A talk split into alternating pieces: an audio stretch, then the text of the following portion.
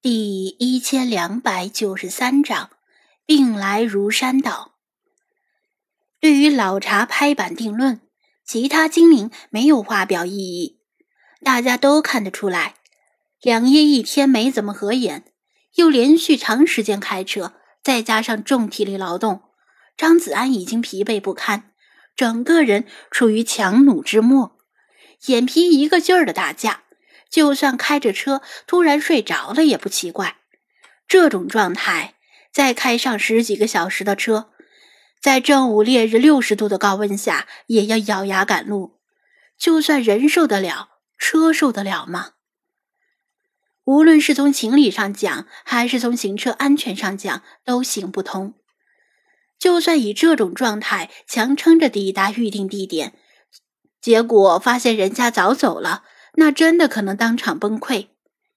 既然如此，干脆放弃第一种方案，时间就宽裕多了。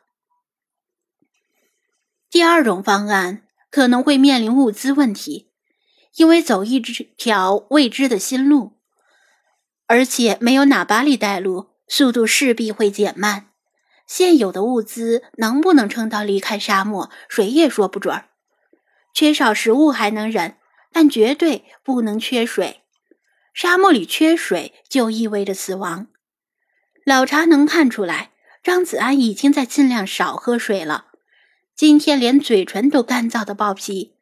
昨夜那么高强度的体力劳动，挥汗如雨的情况下，必须喝更多的水。商量好之后，菲马斯自愿回到手机里，因为其他的猫精灵对水的需求并不高。但狗喝水比较多。至于理查德，他喝的那点水可以忽略不计。精灵们能体谅他的难处，令张子安很感激。他的精神稍加松懈，困意就止不住的涌来。他很想就这么回到车里睡觉，哪怕坐着睡觉也好。但是不行，失去天棚的保护。正午时分，车内会像熔炉一样热，白布和铝合金支架都在风暴中遗失了，周围又没有任何遮凉之处，他只能勉强打起精神，铲起了厚厚的沙土，堆在引擎盖和车顶上，就连挡风玻璃也扣上一层沙子，利用沙子来阻挡阳光直射车内，这样大部分热量就会积聚在沙子里。而不是传导进车内。等干完这件事儿，他喝了些水，回到驾驶座上，把座位调整后，然后头一歪就睡着了。这一觉睡得天昏地暗，中间醒了几次，喝了些水，又迷迷糊糊的睡过去，做了很多梦，梦见很多人和很多事儿。等第二天清晨的阳光从侧挡风玻璃斜射入车内，他才挣扎着让自己清醒。虽然困意消退了一些，但额头很烫，脸颊很红，似乎发烧了。有风？是沙漠里起风了吗？不会又是黑风暴要来了？他一动，额头上掉落一块温热的长毛巾。好浪费，竟然是用清水沾湿了毛巾。他一下子想起萧天宇做过的事儿。理查德站在座椅的头枕旁边，忽闪着翅膀给他扇风，但见他睁开眼睛，就把头扎进翅膀根，假装给翅膀挠痒痒。子安，你感觉怎么样？老查担心的望着他。精灵们的感官比人类更敏感。早在半夜的时候，他们从他粗重的呼吸和异常升高的体温就察觉到他的状态不对劲儿。但是他们无能为力，没有药，什么都没有，只能想办法从瓶子里往毛巾倒些水，冷敷在他的额头上。过了一段时间再更换。张子安扭动僵硬的脖子，眼球里全是血丝。看看周围，精灵们都睁着困倦的眼睛在看着他。我还好，可能是有些中暑。你们昨夜都没睡？他用哑着的嗓音说道：“他以前也中过暑，清楚中暑的感觉，但都没有这次严重，简直整个脑袋疼得都快炸裂了。连日来的奔波和颠簸，在魔鬼之海的担惊受怕与操劳，令他身体的抵抗力极大下降。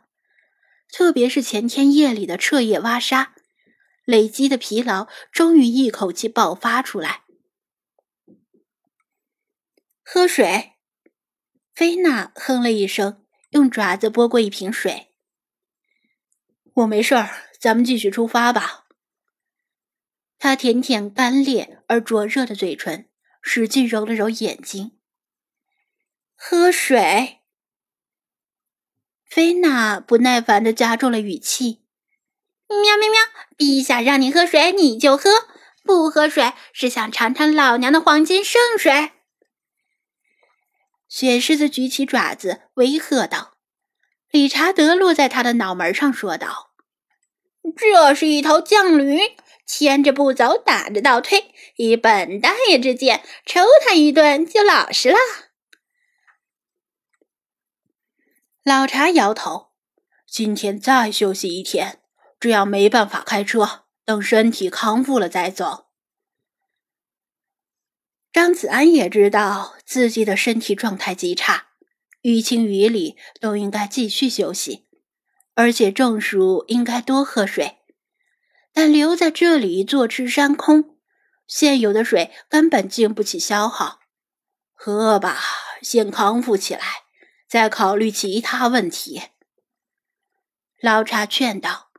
弗拉基米尔握紧拳头，铿锵有力地说道。身体是革命的本钱，身体垮了，还怎么让喵起查遍全世界？星海也说道：“喵，子安一定要好好的跟星海玩捉迷藏。”好吧，如果不是身体极度缺水而眼眶发干，他可能真的会感动的泪湿眼角。